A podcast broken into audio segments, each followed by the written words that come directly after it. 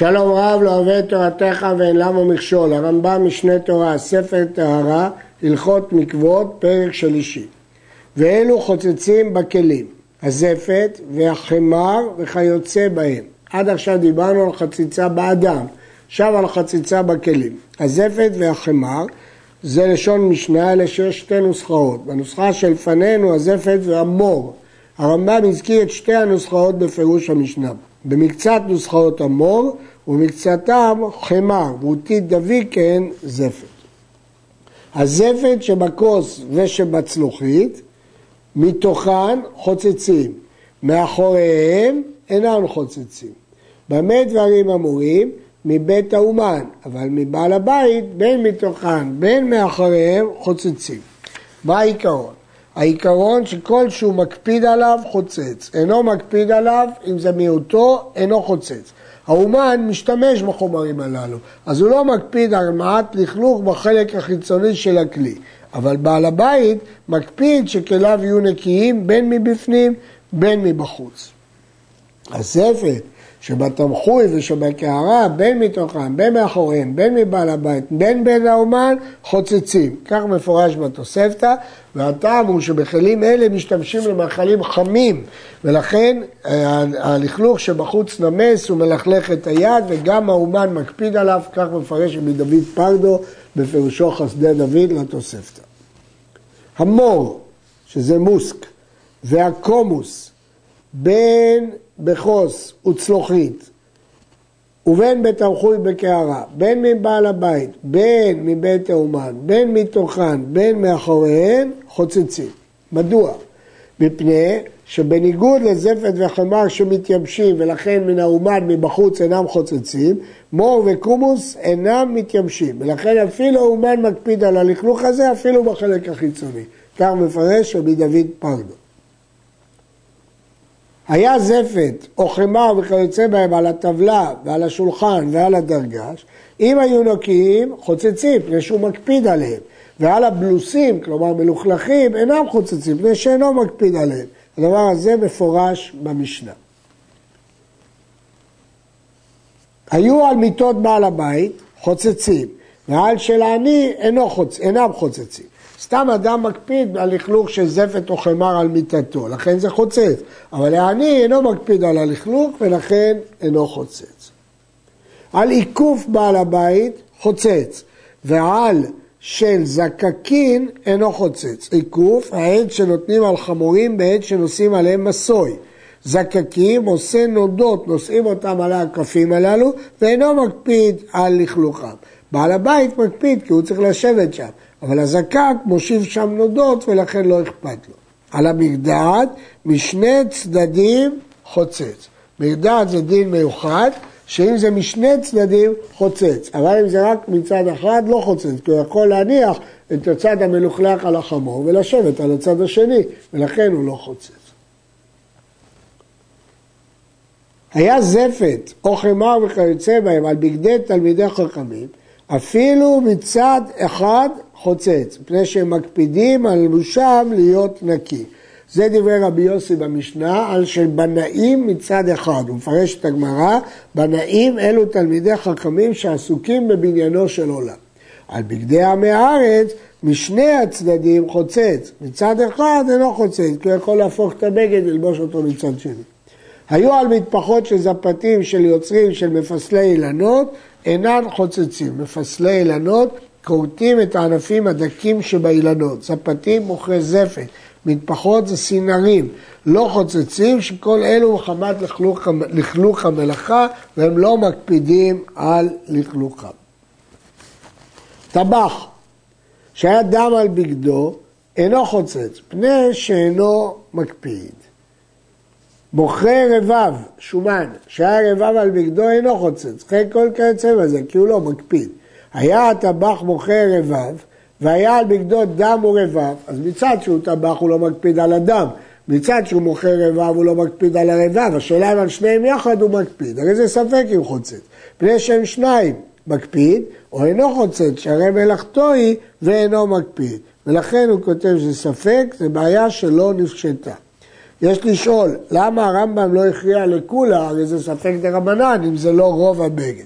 צריך לומר כי הבגד הוא בחזקת טומאה, לכן הוא לא הקל. ויש אומרים שהרמב"ם סתם פה בספקות הללו, מכיוון שיש בהם מקרים של דינים דאורייתא, ולכן הוא רק אמר שזה ספק, כל אחד יבדוק כל מקרה לגופו. היה הזפת או החמר וכיוצא בהן על הסנדל מתוכו, מלמעלה חוצץ, ומלמטה אינו חוצץ. אם הלכלוך על החלק החיצוני של הנעל, הוא לא מקפיד, הוא לא חוצץ. אבל אם הלכלוך על החלק הפנימי, אם זה בחלק העליון, אז הוא מקפיד שהשטח העליון של רגלו לא יתלכלך. אבל אם זה בחלק התחתון, הוא לא מקפיד שכף רגלו תתלכלך, ולכן זה לא חוצץ. שוב, העיקרון פה, מקפיד חוצץ, לא מקפיד לא חוצץ. על הספסל, מלמעלה או מן הצדדים חוצץ, כי הוא ילכלך את בגדי יושב בספסל. מלמטה אינו חוצץ, כי הוא לא ילכלך את מי שישב על הספסל. לכלוכי צואה שבכיסא ושקתדרה המכובשים. מה זה מכובשים? דבוקים. בין מתוכן, בין מאחוריהם, בין מלמטה, בין מן הצדדים, אינם חוצצים, מפני שהמים מעבירים אותם, אומר שיטבילו את זה, מיד הלכלוך יעבור, ולכן הוא לא חוצץ. אבל לכלוכי שמרים שבכוס ובצלוחית, והמוח שבשיר ושבזוג, והטיט הבצק שעל יד הקרדום ושעל יד המגרפה, חוצצים כי הם לא יורדים במים. אם הגלידו, התייבשו, הם לא יורדים במים. בתוספתא כתוב בפירוש אם הגלידו, אבל אם לא הגלידו אינם חוצצים, והרמב"ם לא כתב את זה. ולכן הכסף משנה מנסה לתקן את הרמב"ם ולהגיד דווקא כשהם הגלידו. דבר ברור, שכל מקום שאמרנו בזפת ובחמר וכיוצא בהם שאינם חוצצים בכלים, מפני שאינו מקפיד. לפיכך, אם היה רוב הכלי חפוי בזפת או בחמר וכיוצא בהם, לא עלתה לו טבילה, כמו שבאנו, אף על פי שאינו מקפיד. אני מזכיר שוב, מקפיד ורובו פסול מדאורייתא. גזרו חכמים על רובו אף על פי שאינו מקפיד, ועל מיעוטו המקפיד. אז לכן אם זה רובו, אז אפילו שהוא לא מקפיד זה חוצץ. ואין בדבר הזה הפרש בכלי מן הכלים, אלא כל הכלים שווים בדבר זה, ההלכה הזאת פשוטה. כל ידות הכלים שהם חלולים, שהכניסן שלא כדרכן, או שהכניסם כדרכן ולא מרכן. מה פירוש לא מרכן? פירש הרמב"ם, אה, יניע ידו ביד הכלי שיכנסו בה המים, לפי שרוב הידיות חלולות, אבל אם הוא לא מרכן, הוא לא יניע את ידו. או שהיו של מתכת ונשברו, לא עלתה להם טבילה בגלל שיש חציצה, ידית נשברה, נתמעכה, המים לא נכנסים למקומות המאורחים האלה. או אם הוא לא מריק, אז המים לא נכנסו לשטח החלול. כלי שהפך פיו למטה והטבילו, כאילו לא טבל. מדוע? כי האוויר שבכלי כלוא, הוא מונע מהמים להיכנס בכלי. פני שאין המים נכנסים בכולו. היו במקום שאינם נכנסים בו עד שיתנו, לא עלתה לו טבילה עד שיתנו על צידו.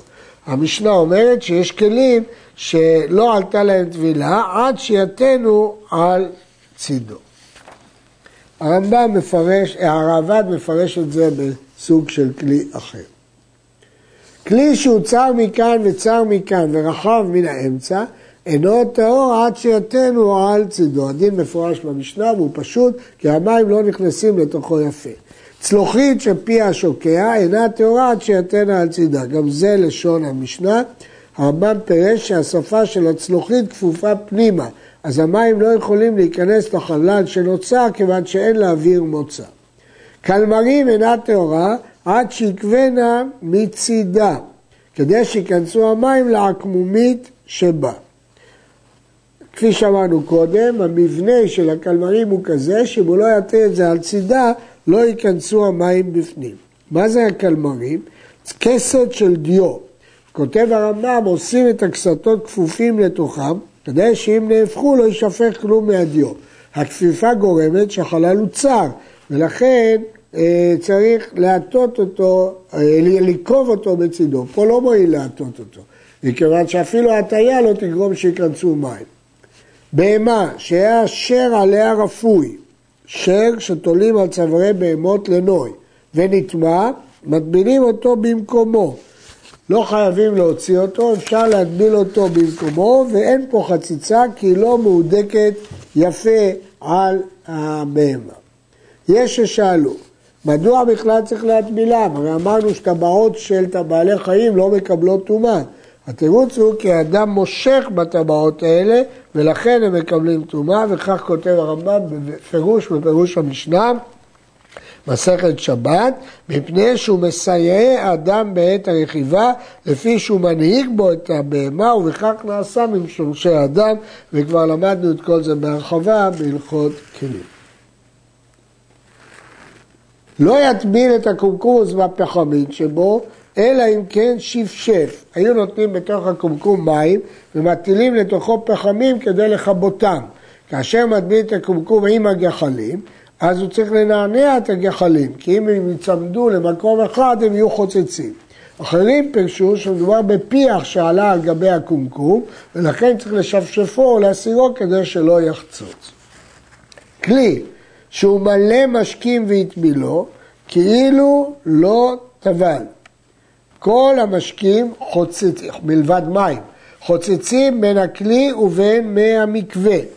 כי שאר המשקים אין להם טהרה במקווה, אי אפשר לטהר חוץ ממים במקווה, ולכן הם חוצצים, ברגע שהמים מבדילים בין הכלי למקווה, הם חוצצים, ולכן כלי שהוא מלא משקים והטבילו, כאילו לא טבל, המשקים הבדילו בין הכלי לבין המקווה. היה מלא מים והטבילו, הרי המים והכלי טהורים כאחת, בגלל שהמים יש להם טהרה, כמו שבארנו בתאורת אוכלים ומשקים. מים, אפשר לזרוע אותם במקווה או להשיק אותם במקווה, והם טהורים. אז לכן הם גם לא חוצצים.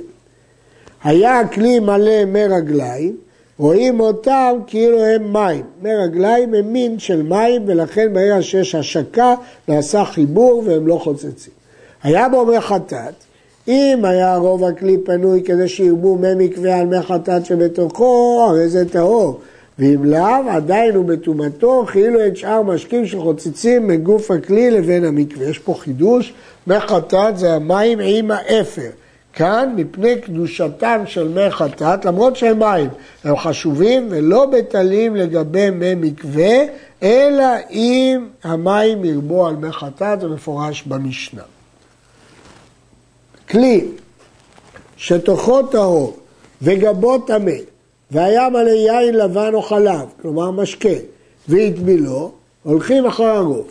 אם היה רוב הכלי פנוי כדי שירבו המים בתוכו טהור, פני שטומאתו מדבריהם, כיוון שכל הטומאה של משקים היא מדבריהם, אז לכן אה, אם הרוב נראה כמו מים, טהור. אבל אם, אם הרוב מים והשאר נראה כמו מים, טהור. האם, אבל אם היה בו יין הדור או שאר משקים, לא עלתה לו טבילה. נסביר, אמרנו שלמשקים אין טהרה במקווה, ולכן יין וחלב הם לא מושקים למקווה. אז פה באים רק מדין ביטול ברוב. אז מתי יש ביטול ברוב? שזה חלב, שהוא לבן. אבל כאשר זה יין אדום, אז לא עלתה לו טבילה, אין פה דין של ביטול ברוב. למה? לפי הרמב"ם, גם מה שהועלנו מדין ביטול ברוב, זה רק בטומאת דה רבנן. אבל בטומאה דאורייתא לא אה, חל דין של ביטול ברוב. הרייבד משיג על הרמב"ם ומפרש את הגמרא באופן שונה. לגיל, שהוא מלא מים טמאים, ונתן על פיו טיט תופח, כלומר לח ורך, והיה הטיט שוקע במים, והטבילו טהור. כשהטיט לא עבה, המים חודרים דרכו ומגיעים אל תוכו של הלגים. ואם היה הטיט היבן וכיוצא בו, שזה טיט עבה, כאילו לא טבל. וכן טבעת שנתנה בלבנה של טיט תופח והטבילה טהורה, כי הטיט הזה לח והמים ייכנסו בו. אם היה טיט יבן, כאילו לא טבלה, כי הטיט מעכב את המים לגוע בטבעת. אלו שאין צריכים שיבואו בהם מים. זה מפורש במשנה, העיקרון הוא שבמקרים מסוימים ייתכן שהמים לא יכולים להגיע לחלק בכלי או בבגד, אבל זו לא מהווה חציצה. מדוע? סתם קשרי בגדי עניים הם לא מהווים חציצה, הקשר גורם שהמים אינם מגיעים לחלקים מסוימים בבגד, אבל אין כוונתו להתירו, ולכן זה לא חוצץ. ואם הקפיד עליהם, כלומר כוונתו להתיר את הקשר, חוצצים. וקשרי בגדי בעלי בתים סתמן חוצצים, כי הוא מקפיד עליהם. ואם אינו מקפיד על הקשרים, אינם חוצצים. קשרי נימי הבגדים שנתקשרו מעליהם. וחבת הסנדל, הנימים האלה הם החוטים שבשפת הבגד שאינם הרוגים. חבת הסנדל לולאה שקשורה בסנדל שמכניסים בה את הרצועה. ותפילה של הראש, תפילין של ראש, בזמן שהקציצה, כלומר הבית של התפילין, דבוקה עם הרצועה בבית הרצועה שבה וחזקה. הלולאה שרצועת התפילין נכנסת בה קבועה, הקציצה עם הרצועה, ולכן היא לא חוצצת. ותפילה של זרוע בזמן שאינה עולה ויורדת. כלומר, היא לא נעה בקלות בתוך הרצועה, אלא דחוקה על הרצועה. כלומר, כשהרצועות מהודקות לתפילין, כשהוא מטמין את התפילין, אין צורך שהמים יגיעו למקום החיבור שבין התפילין, הבית לרצועה. ואוזני החמת, רצועות שקשורות לנוד, ואוזני התורמל, כלי של עורק שמשתמשים בו רועים, וכל כיוצא באלה וקשרים ותפרים שאינו עתיד להתירה. הרעיון הוא, כיוון שהוא לא עתיד להתיר אותם, אז הם לא חוצצים. ואלו שהם צריכים שיבואו בהם המים. העיקרון שהוא עתיד להתיר אותם. הקשרים שבפתחי החלוק שהם עשויים בלולאות, שהוא עשוי להתיר אותם. אחרי שמכניסים את הראש, היו קושרים את הלולאות, אבל צריך להתיר אותם. וכן קשרי לולאות שבכתף, דרך להתיר אותם. ושפה של צדין צריך למתח.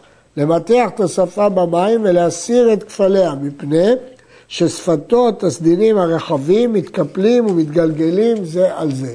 ולכן צריך למתח אותם כדי שיבואו המים על כל השגים. ותפילה של ראש בזמן שאינה ברצועה. כשהרצועה לא מחוברת, המים צריכים להגיע לכל מקום.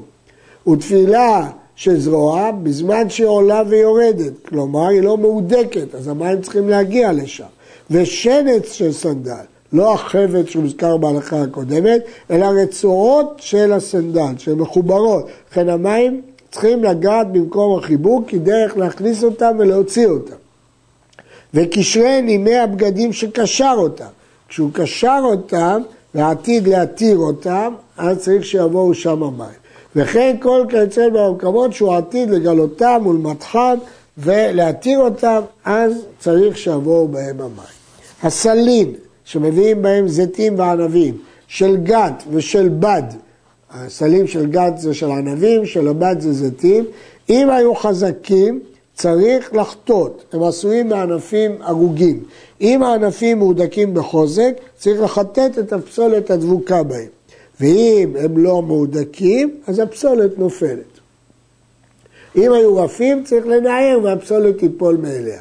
הקר והכסת של עור, צריך שיבואו המים בהם. כלומר, גם להיכנס פנימה, כי לפעמים מוציאים את התוך שלהם. כסת רגולה והכדור וההימום והקמע והתפילה, אינם צריכים שבוע המים לחללם.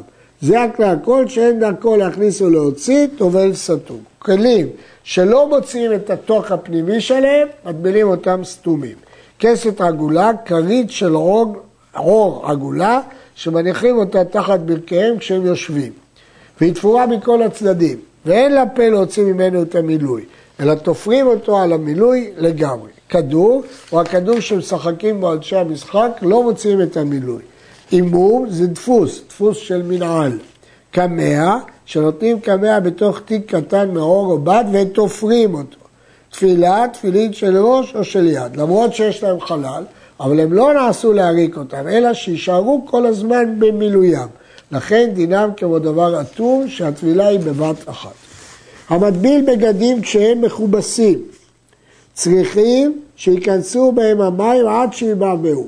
יטבילם נגובים עד שיבעבעו וינוחו בבעבוע. נסביר את הדבר, לפי, זה משנה, אבל נסביר את פירוש הרמב"ם. דרך הבגד, אם נתנו במים, מתנפח על פני המים ותרוממו בו מקומות אחדים, מקומות אחרים יישארו נמוכים מחמת האוויר.